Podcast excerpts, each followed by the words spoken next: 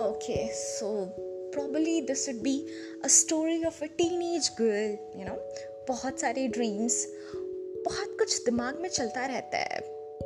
Life में इतने सारे अप्स एंड डाउन्स आते समझ में नहीं आता है कि क्या सच है क्या झूठ है।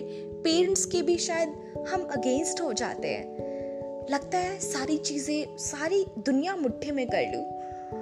उस समय ना प्यार, उस समय ना नफरत मतलब हर किसी के साथ हम रिबेलियन से हो जाते हैं और शायद जिनको अपना समझ पाते हैं, वो अपने होते नहीं है। कभी किसी के बह, बहकावे में कुछ गलत कर जाते हैं और कभी कभी कुछ अच्छा करने की चाह में बहुत कुछ अच्छा कर जाते हैं। तो this is all about a teenage girl story a girl with बहुत बड़े बड़े ख्वाब एक छोटी से स्मॉल टाउन गर्ल एक बड़े से शहर में आती है बैंगलोर यू नो मतलब विद मेनी ड्रीम्स